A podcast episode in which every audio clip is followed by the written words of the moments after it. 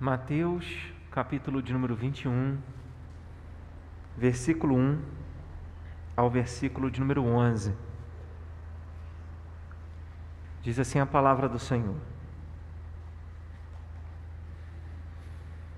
Quando se aproximaram de Jerusalém e chegaram a Betfagé, ao Monte das Oliveiras, enviou Jesus dois discípulos, dizendo-lhes: Ide à aldeia que aí está diante de vós, e logo achareis presa uma jumenta, e com ela um jumentinho. Desprendei-a e trazei-mos. Se alguém vos disser alguma coisa, respondei-lhe que o Senhor precisa deles, e logo os enviará. Ora, isto aconteceu para se cumprir o que foi dito por intermédio do profeta: Dizei à filha de Sião: Eis aí te vem o teu rei, humilde, montado em jumento, num jumentinho, cria de animal de carga. Indo os discípulos, e tendo feito como Jesus lhes ordenara, trouxeram a jumenta e o jumentinho. Então puseram em cima deles as suas vestes, e sobre elas Jesus montou. E a maior parte da multidão estendeu as suas vestes pelo caminho, e outros cortavam ramos de árvores, espalhando-os pela estrada. E as multidões, tanto as que o precediam como as que o seguiam, clamavam: Osana ao Filho de Davi, bendito o que vem em nome do Senhor, Osana nas maiores alturas. E entrando ele em Jerusalém, toda a cidade se alvoroçou e perguntavam: Quem é este? E as multidões clamavam: Este é o profeta Jesus de Nazaré, da Galileia. Amém? Que Deus nos abençoe na meditação da sua palavra. Estamos a uma semana da Páscoa e cada dia que passa vai ser o, a segunda Páscoa é, seguida que nós não temos culto presencial. Não sei se esse ano nós vamos fazer um especial de Páscoa. Ano passado nós fizemos um especial de Páscoa, mas nós teremos o culto, né? Teremos o culto domingo que vem, transmitindo apenas online. Vemos que a pandemia cada vez mais exige de nós. Quando achamos que as coisas estão melhorando, a pandemia, quando pensávamos que a pandemia estava acabando,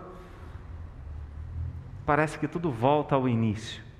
Ou pior, parece que fica pior cada vez mais. Os protocolos de segurança aumentam. Até o horário para estar em casa agora a gente tem. Eu lembrei da minha infância. Minha mãe falava: ó, nove horas, dez horas, nove horas, você tem que estar em casa. E essa semana é assim. E a gente fica inquieto, a gente fica angustiado. O mundo vive o medo. Alguns lugares do mundo já estão mais tranquilos, mas, de uma forma geral, o mundo vive o medo. O mundo está confuso. Parece que ninguém sabe de nada, parece que não tem uma... uma mão firme. Entre os médicos, as opiniões divergem. Tem gente que acha que tem que ser de um jeito, tem gente que acha que tem que ser de outro jeito. Ninguém sabe a solução ao certo, a tomar. Está todo mundo tentando, de alguma maneira, é, se salvar de toda essa situação que a gente tem enfrentado. E embora tudo isso, tudo isso que a gente tem vivendo, tudo isso que a gente tem vivido, é, é algo que, que demonstra a, a falta de condição humana, de capacidade humana, de gerenciar todos os problemas da vida humana.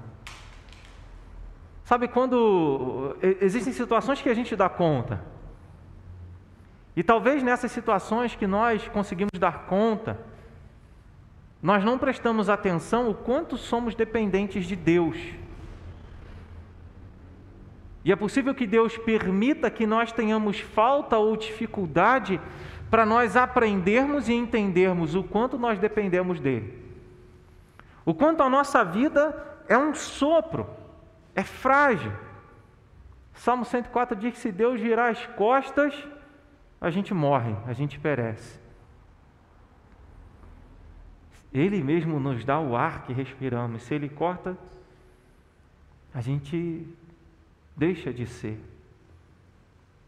E embora pareça que o mundo esteja perdido, Ele não está sem um governo.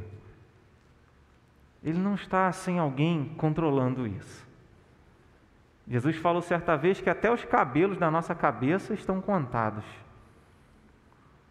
Daniel, capítulo dois, na altura do verso vinte, vinte e um, diz que Deus é aquele que estabelece reis e é aquele que tira reis.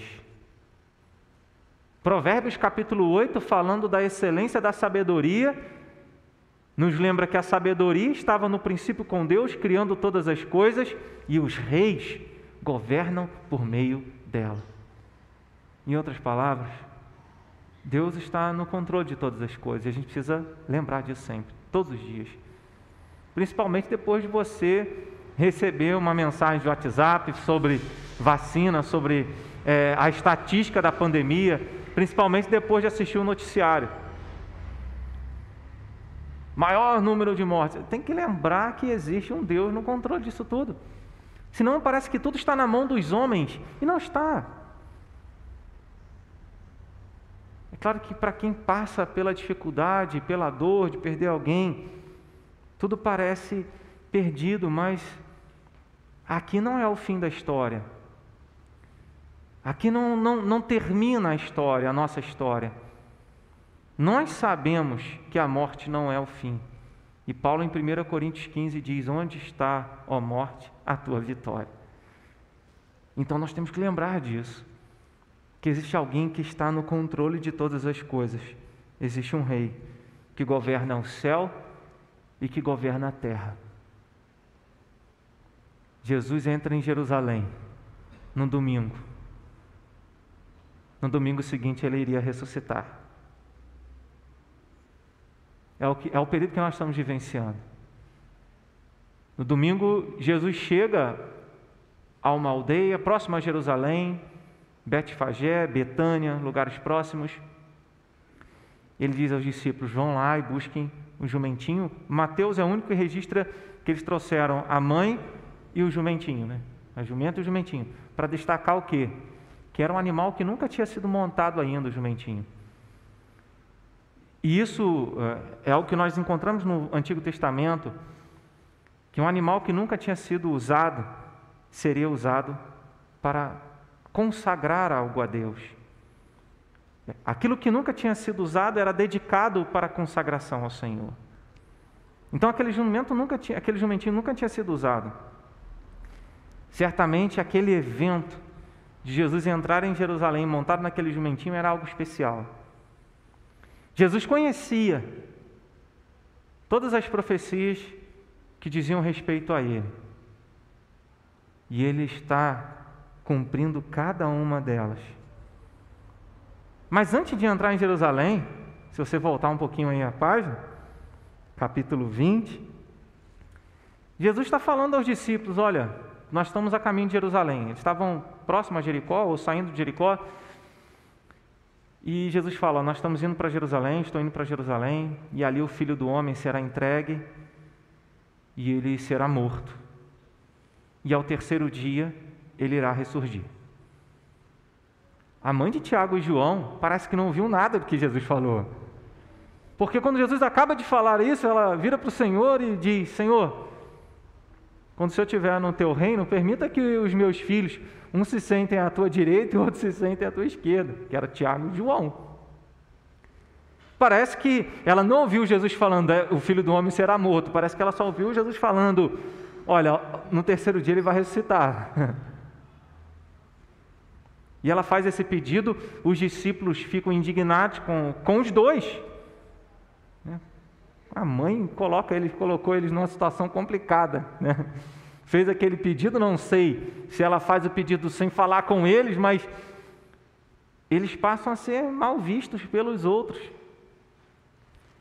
E aí os outros começaram a pensar, ah, vocês querem mandar? Vocês querem comandar? Quem é que vai mandar? E essa não era a primeira vez, vários momentos os discípulos ficaram questionando e conversando sobre isso, quem é que vai mandar? Aí Jesus diz, não, não é assim.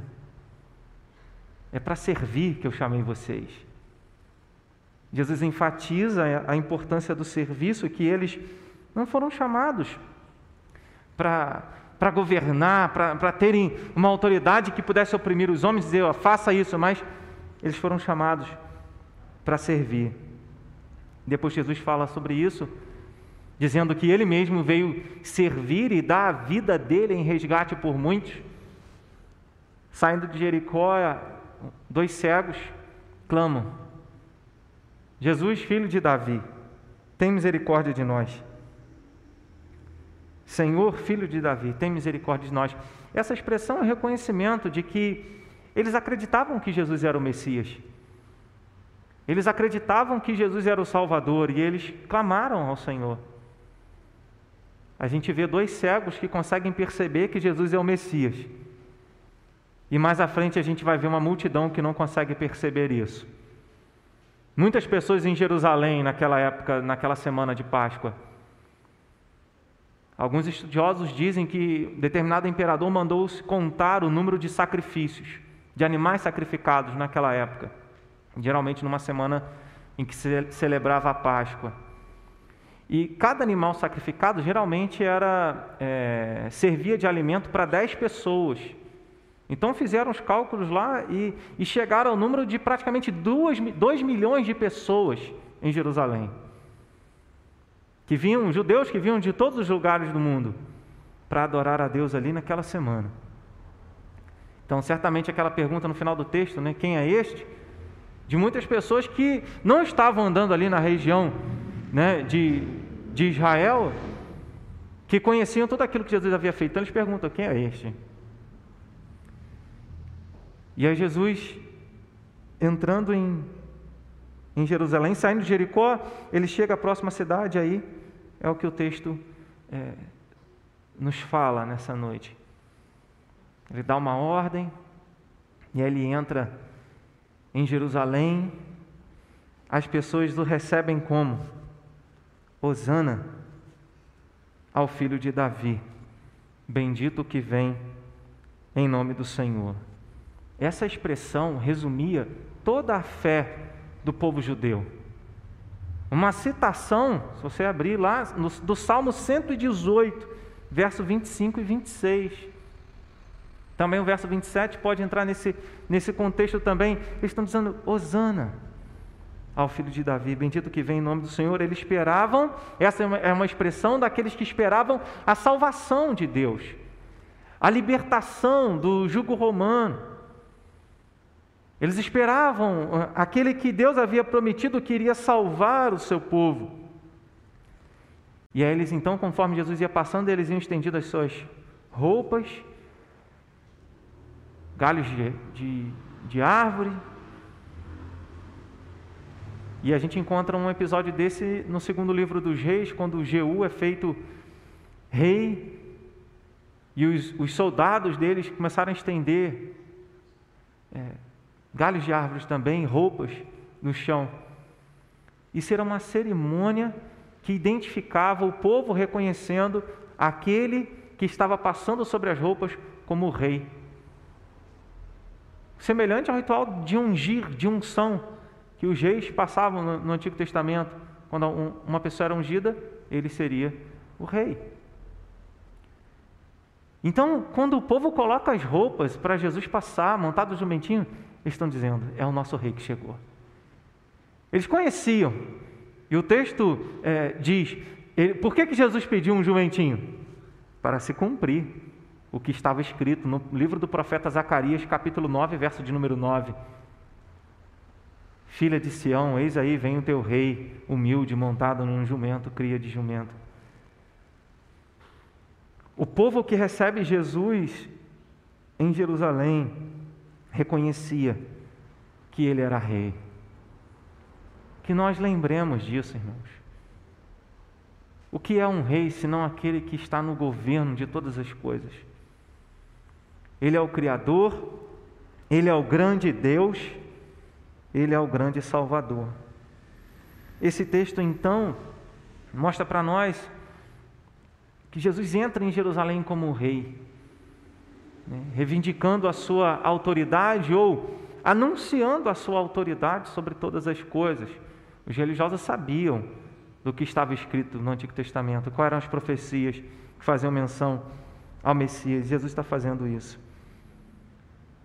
O verso de número cinco Né? João cinco expressa isso, né? Todo esse detalhe de Jesus enviar os discípulos, eles fazem exatamente o que Jesus ordenou, e aí o que foi dito, é, eis aí vem o teu rei, para se cumprir o que foi dito através do profeta. Embora no texto, no verso quatro, não diga que profeta foi esse, mas se a sua Bíblia tem uma nota de rodapé, geralmente a nota de rodapé do versículo de número cinco encaminha para Zacarias nove, verso nove, que é o texto, o texto que todo judeu conhecia e todo judeu esperava, a vinda do Salvador, a vinda do Messias, a vinda do ungido de Deus, que iria reinar sobre o povo dele.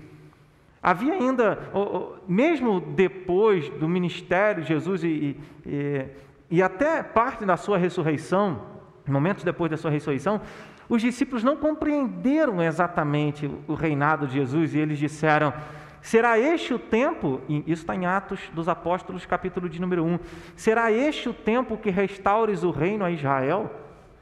Eles ainda estavam pensando, mesmo Jesus tendo dito várias vezes, o meu reino não é deste mundo, mas eles pensavam que depois da ressurreição, Jesus iria colocar um trono ali em Jerusalém, expulsar os romanos, e tudo ia voltar a ser como era antes. Mas não era assim. Jesus responde para eles, não compete vocês, não compete a vocês conhecerem tempos ou épocas que o Pai reservou pela sua exclusiva autoridade. O que Deus, então, está nos mostrando aqui nesse texto é que Ele está no controle de todas as coisas, inclusive do tempo, para que tudo aconteça. O reinado de Jesus é o, é o cumprimento de uma promessa. Deus cumpriu a promessa que Ele havia feito e nós precisamos lembrar disso. O que, o que nós aprendemos quando lembramos de que Jesus reinando é o cumprimento daquilo que Deus havia prometido? Ensina a fidelidade de Deus. A gente aprende o quanto Deus é fiel em cumprir as suas promessas. Nós não cremos num Deus que fala e nós ficamos pensando, será que vai ser? Será que vai acontecer? Como alguns cristãos se permitiam questionar, se a gente lê a segunda carta de Pedro, algumas pessoas diziam, olha, será este o teu? O Senhor está demorando, desde que os pais morreram, ou seja, desde que os apóstolos, desde que outras pessoas morreram, até hoje, Jesus não voltou. E já se passaram quase dois mil anos, dois mil anos, Jesus não voltou. E aí Pedro escreve, quem fez a promessa é fiel. Ele é paciente, não querendo que ninguém se perca, mas que todos cheguem ao arrependimento. Quando Jesus faz todo esse procedimento de ter um jumentinho para entrar em Jerusalém, Ele está cumprindo à risca cada detalhe, assim como em todo o tempo. Jesus com oito dias foi circuncidado, foi apresentado no templo. Em todo o tempo, Jesus está cumprindo a palavra de Deus. Mateus cinco, dezessete, Jesus fala, eu vim cumprir a lei. Tudo aquilo que foi dito, todas as profecias que foram ditas a respeito do Salvador, a respeito do Messias, foram cumpridas em Jesus Cristo. E isso lembra a mim e a você a fidelidade de Deus. A gente pode ver tantas coisas acontecendo, tantas coisas ruins acontecendo, nós passamos por dificuldades, nós passamos por problemas, mas nós cremos e seguimos e confiamos num Deus que é fiel para cumprir as suas promessas, porque é Ele que está no comando, é Ele que governa todas as coisas. Cada passo da vida de Jesus, vou entrar em Jerusalém?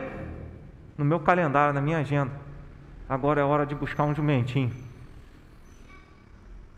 Não tem acasos no calendário de Deus, não tem surpresas no calendário de Deus. Nós ficamos surpresos, nós nos admiramos de tantas coisas que acontecem e ficamos sem saber o que fazer, mas no calendário de Deus, aquilo que a, que a Bíblia ensina, que a teologia ensina, no Kairós de Deus, é um nome dado a determinado tipo de tempo para explicar tudo aquilo que acontece no momento da história. É o tempo que Deus determinou para acontecer. Se alguém nasce, nasceu porque estava no plano de Deus. Se alguém morre, Morreu porque estava no plano de Deus. Se alguém subiu ao poder, subiu porque recebeu a autoridade de Deus, estava no plano de Deus. Se Jesus entra em Jerusalém, montado no jumento, é para cumprir o plano de Deus. Consegue perceber isso?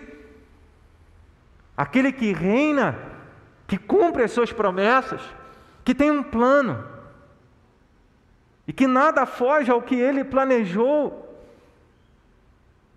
Jesus falou para a mãe dele: não é chegada a minha hora, tudo tem um tempo.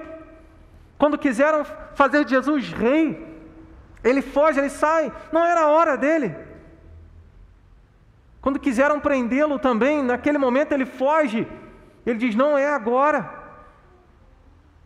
Mas quando ele está indo para Jerusalém, ele está avisando os discípulos: estou indo para lá e o Filho do Homem será entregue. Tudo tem um plano, então lembremos disso, que aquele que é rei sobre todas as coisas tem um plano para tudo isso que nós estamos vivendo. Tem um plano para cada situação da nossa vida, não apenas para as questões é, do mundo, mas para a nossa vida particular, porque o Salmo de número cento e trinta e nove diz que ele escreveu e determinou todos os nossos dias antes mesmo da gente nascer. Ele tem um plano para a sua vida, ele tem um plano para o Brasil, embora Deus não seja brasileiro, mas ele tem um plano para o Brasil, ele tem um plano para o mundo, ele tem um plano para o universo, ele tem um plano para a hora dele voltar, ele tem um plano que limita a ação de Satanás no mundo. Não tem nada que foge ao plano de Deus, mas as coisas fogem aos nossos planos. Provérbios dezesseis diz que o coração do homem faz planos, mas é o Senhor quem dirige os seus passos. Que nós lembremos disso, irmãos. Lembrando da fidelidade de Deus, lembrando do plano de Deus, do projeto, dos planos de Deus. O apóstolo João, em Apocalipse, ele vê que Jesus tem um livro na mão e só Jesus tem autoridade para abrir aquele livro que está selado com sete selos. Mas aquele livro que está na mão de Jesus, que João vê, não está puro. Está escrito por dentro e por fora. Isso significa que a história já está fechada. Nós não somos fatalistas. Nós entendemos que Deus nos deu liberdade para agir. Mas nós cremos que tudo que acontece faz parte de um grande plano de Deus para todos os seres. Toda a criação é um plano dele, e que nós possamos lembrar de que o que ele que o que ele planeja sempre é bom, porque ele é sábio. Então Jesus reina, e o reinado dele é o cumprimento das suas promessas, com fidelidade, com um plano perfeito, porque ele intervém na história da humanidade. Segundo, o reinado de Jesus é para um povo específico. Verso cinco começa: dizei à filha de Sião. A mensagem do profeta Zacarias é: dizei à filha de Sião. A mensagem que os evangelistas e que Mateus registra: dizei à filha de Sião. Não é dizei ao mundo inteiro, dizei à filha de Sião, é ao povo de Deus. Sião era um título usado para falar de Jerusalém, para falar do povo de Deus, para falar do povo que Deus separou. O rei vem, mas vem para o povo dele. Jesus veio ao mundo, mas veio para aqueles que eram seus, veio para o seu povo, aqueles que o Pai lhe deu. E se a gente observa o Novo Testamento, a gente aprende que esse Sião é muito mais do que o, o povo judeu. Porque em João capítulo de número dez, Jesus ensina: eu tenho outras ovelhas, não deste aprisco. A mim me convém conduzi-las. Em outras palavras, eu tenho outras ovelhas, não do, dos judeus, mas de outros lugares.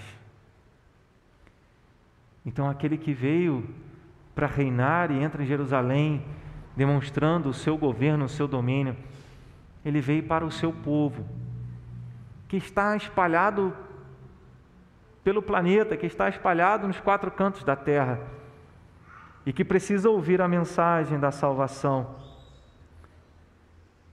Jesus veio salvar judeus, e numa linguagem que o apóstolo Paulo usa em Romanos, judeus e gentios, aqueles que não faziam parte do povo judeu. E para ficar mais claro ainda, Paulo explica isso em Romanos onze, verso vinte e cinco e verso vinte e seis, quando ele diz que alguns judeus, o povo judeu não creu em Cristo inicialmente, endureceu o coração, para que o evangelho fosse anunciado aos gentios, pessoas de todas as nações, de todas as raças, de todas as línguas, de todos os povos, e só então todo Israel seria salvo.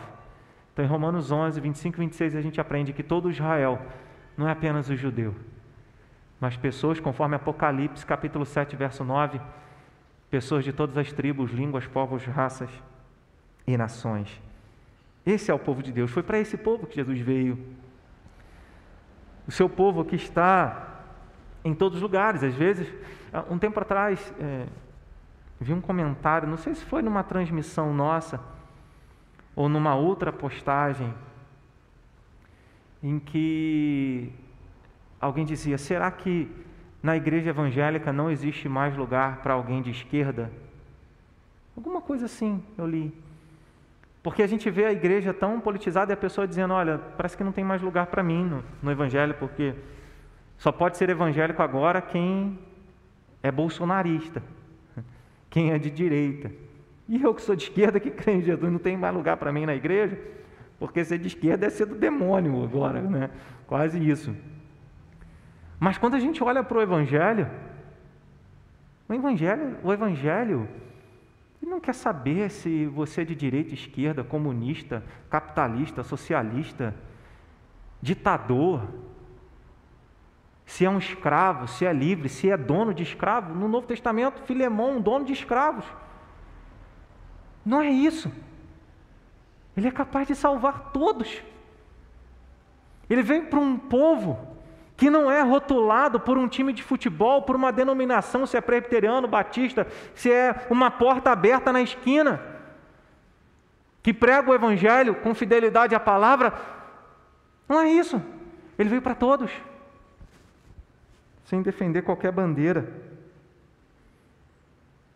Então, o povo de Deus, essa Sião que está aqui no verso de número cinco, pessoas de todos os lugares, de todos os tipos, de todas as linhas de pensamento, mas Jesus veio para eles, Jesus veio para nós. Aquele rei que entra em Jerusalém para governar, não é para para governar com, com tirania, é para alcançar o nosso coração e mudar a nossa vida de dentro para fora. É isso que Jesus veio fazer: reinar em nossos corações e nos salvar da ira de Deus, do inferno, de Satanás e da escravidão ao pecado. Foi para isso que ele veio. E eu tenho a certeza de que não importa a pessoa, o time que ela torce, a ideologia, o, o sexo, a opção sexual, a, o, o viés político dela, eu tenho a plena certeza de que todos os seres humanos, onde quer que estejam, neste mundo, ou se vierem a alcançar a lua, eu acho que não vai chegar a tanta coisa não, não importa onde o ser humano está, ele precisa de salvação. E só Jesus Cristo pode libertá-lo da ira de Deus. Tudo mais não pode fazer isso. Por isso que todos precisam. A salvação não está numa ideologia, a salvação não está num, num sistema que a nossa mão possa produzir. A salvação está no Senhor, e Jesus veio reinar para esse povo específico chamado no texto de Sião, e que, segundo o próprio Senhor Jesus, ele veio para os fracos, ele veio para os doentes, ele não veio para os sãos, ovelhas de vários lugares, de todos os lugares, de todas as línguas, de todas as nações. Então, se você é alguém que está precisando de ser salvo, que entende isso, eu preciso de um socorro na minha vida, Jesus veio para você, Jesus veio te salvar. Se você acha que a sua vida não tem mais jeito, você já desistiu de você mesmo, Jesus veio, ele disse, eu vim buscar e salvar o perdido.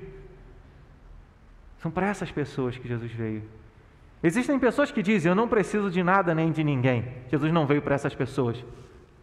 Jesus veio para aqueles que dizem, eu estou perdido, eu estou fraco e preciso de salvação.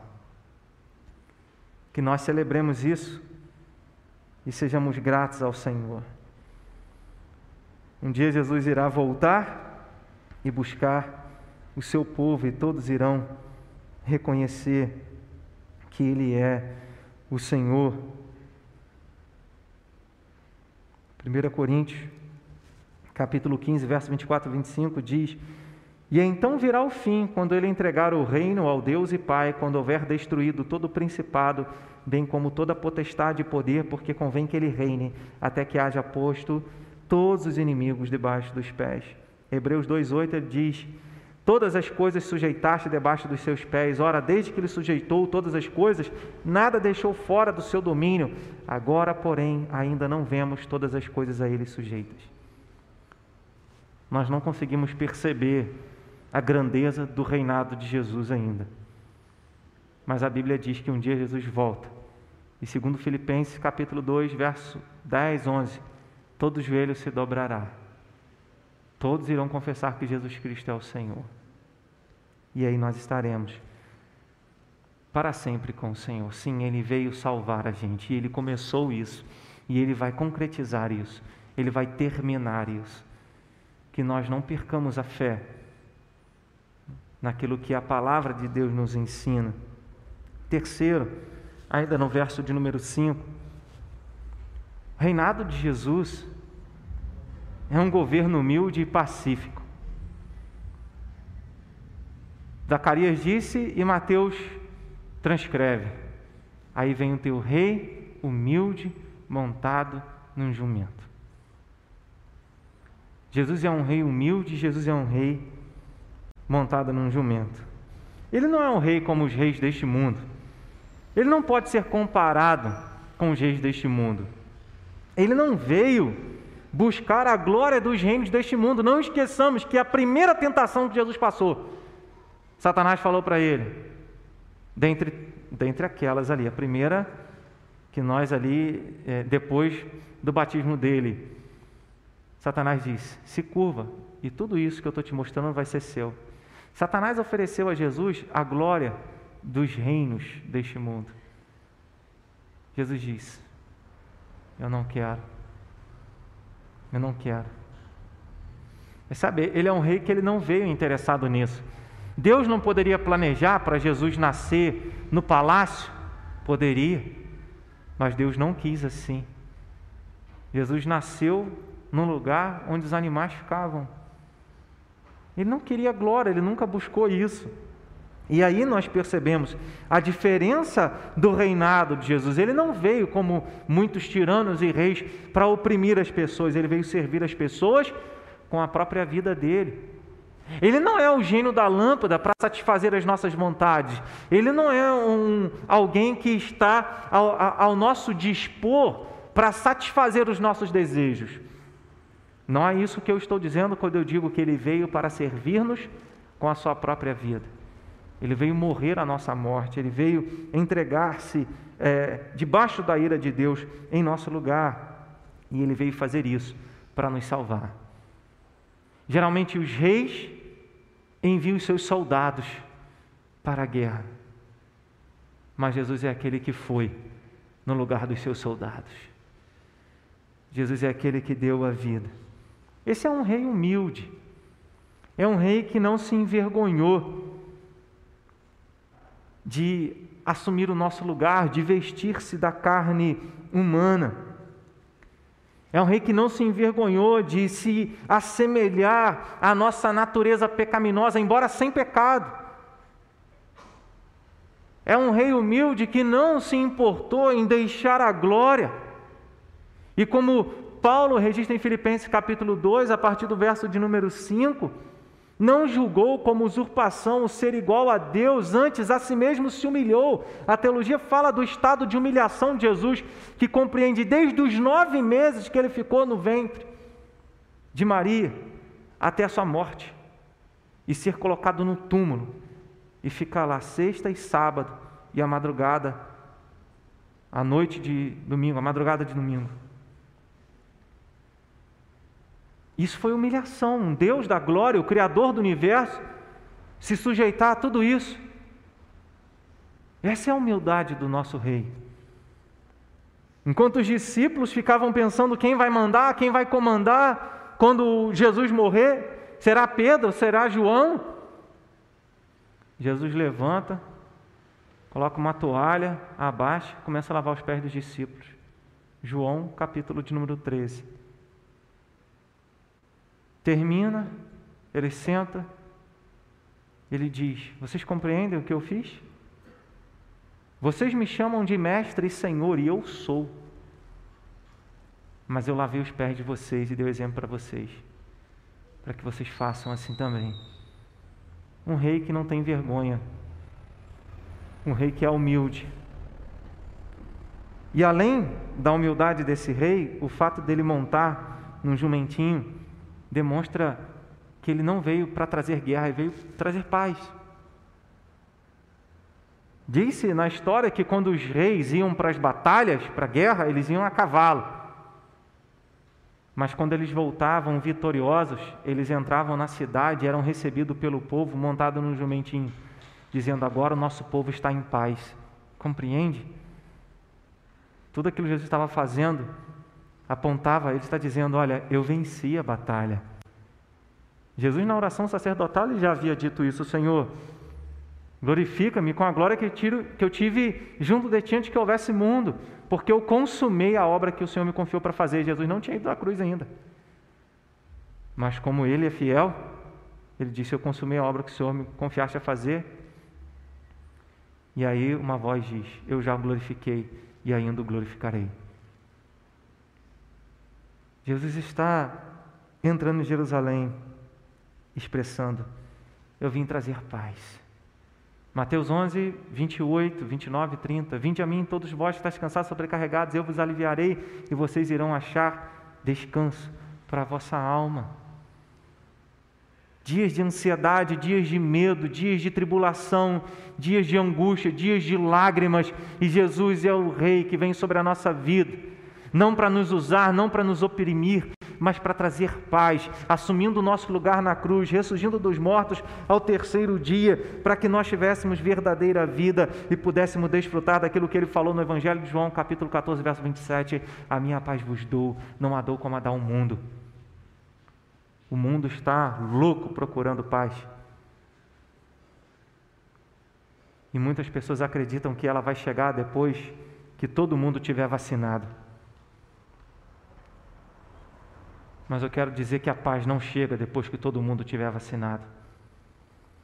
A paz não chega depois que não houver mais diferença social, não houver mais fome no mundo.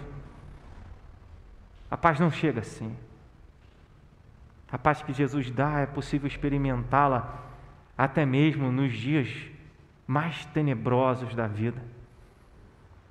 Porque não é a paz como o mundo dá. A paz que a Bíblia fala é, é aquela que o homem perdeu quando desobedeceu a Deus no jardim do Éden, porque ele se tornou inimigo de Deus. O sacrifício de Jesus permite que nós façamos as pazes com Deus. E agora Deus não olha para nós com, o seu, com os seus olhos de fogo e com as suas narinas resfolgando ira. A Bíblia fala isso, o poderoso resfolgar das narinas de Deus. Ele não olha para nós assim. Agora nós temos paz com Deus. A gente sabe que Ele está perto. A gente sabe que Ele está guiando a nossa vida. Ele não está, como ele é um rei humilde, ele não está interessado no que você tem, no que você pode oferecer para ele. Ele não tem um interesse em te usar em benefício dele. As pessoas fazem isso. Os seres humanos fazem isso. Mas não o nosso Rei Jesus. Ele quer que, que nós experimentemos essa paz, essa segurança de que temos sido cuidados, temos sido dirigidos e sustentados por Ele. A gente fica irado, a gente perde a paciência com muitas coisas. E Jesus veio mudar isso também. Ele veio trazer essa paz. Os, os samaritanos não, certa vez, os samaritanos não quiseram deixar Jesus passar por Samaria. Tiago e João: Senhor, o Senhor quer que a gente mande descer fogo do céu e acabar com todos eles? Parece que tem muito crente pensando assim hoje, né? Jesus fala: vocês não sabem de que espírito sois? Vocês não sabem que eu não sou assim? Os soldados vêm, Pedro pega uma espada, corta a orelha do soldado. Pedro, para, você não sabe a quem você está servindo. Jesus falou: nós somos pacificadores, nós somos da paz. É assim que o crente é conhecido, assim que o cristão é conhecido, da paz, com todos, para que o nome de Deus seja honrado. Se, os no... Se em nossos corações existe arrogância e desejo de vingança ou ira, raiva, peçamos a Jesus para ser o Rei em nossos corações, porque Ele governa de forma humilde e pacífica. Jesus trouxe a maior paz que qualquer um poderia experimentar. É a paz com Deus, é essa paz que você precisa. O reinado de Jesus Cristo é o que traz verdadeira alegria. Verso de número nove: e as multidões, tanto as que o precediam como as que o seguiam, ou seja, tinha muita gente, ele estava no meio, pessoas atrás e à frente, clamavam: Osana ao Filho de Davi, bendito que vem em nome do Senhor, Osana nas maiores alturas. Eles estavam entoando, algumas Bíblias trazem como título é, o Cântico da Vitória, mas outras trazem o, o Salmo de número cento e dezoito, é, outras trazem o Cântico é, da Alegria dos Justos pelo Salvador. O Salmo de número cento e dezoito é uma celebração da salvação que Deus traz para o seu povo. Eles estavam reconhecendo que Jesus era esse Salvador prometido no Salmo de número cento e dezoito. Eles estavam reconhecendo que Jesus é o Rei. A, pala- a palavra Osana, inicialmente, ela, ela significa: ó Senhor, salva-nos. É o que nós encontramos no Salmo cento e dezoito, verso vinte e cinco. Salva-nos, Senhor. Estavam dizendo: Osana, Senhor, Senhor, o nosso Rei chegou para nos salvar. Salva-nos da opressão, salva-nos da maldade, salva-nos do homem ímpio. Salva-nos. E eles clamavam, louvando a Deus, reconhecendo que Jesus era esse Rei, Salvador, Libertador, que estava chegando em Jerusalém para salvá-los. A alegria do povo não estava no sistema político, na solução de todos os seus problemas, mas estava naquele que estava chegando para salvá-los. E assim deve ser a nossa vida. Nós confundimos, queremos alegria por um tempo, quando na verdade Jesus veio para trazer alegria eterna. Nós queremos felicidade de acordo com o que nós imaginamos ser a felicidade. Mas a felicidade não está nas coisas que nós possamos conquistar. A filosofia fala isso, Aristóteles falou isso, dizendo: não, o fim principal do homem, o objetivo do homem é ser feliz. E para ele ser feliz, ele vai buscar muitas coisas, cada um vai buscar a sua própria felicidade. Nós só somos felizes quando nós vivemos os planos de Deus, os propósitos de Deus, quando nós vivemos para a glória de Deus. E Jesus veio fazer isso, quando Ele nos salvou, quando Ele nos libertou do pecado. Só Ele poderia fazer isso, só Ele seria capaz de nos salvar. Que mantenhamos a nossa fé nele, porque um dia Ele vai voltar.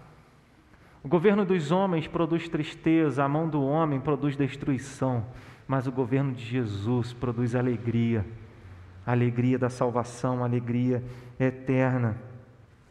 Os homens fazem muitas coisas, podem construir, pode ter tecnologia, pode ter dinheiro, pode ter recurso, mas tudo que os homens produzem, constroem, fica aqui.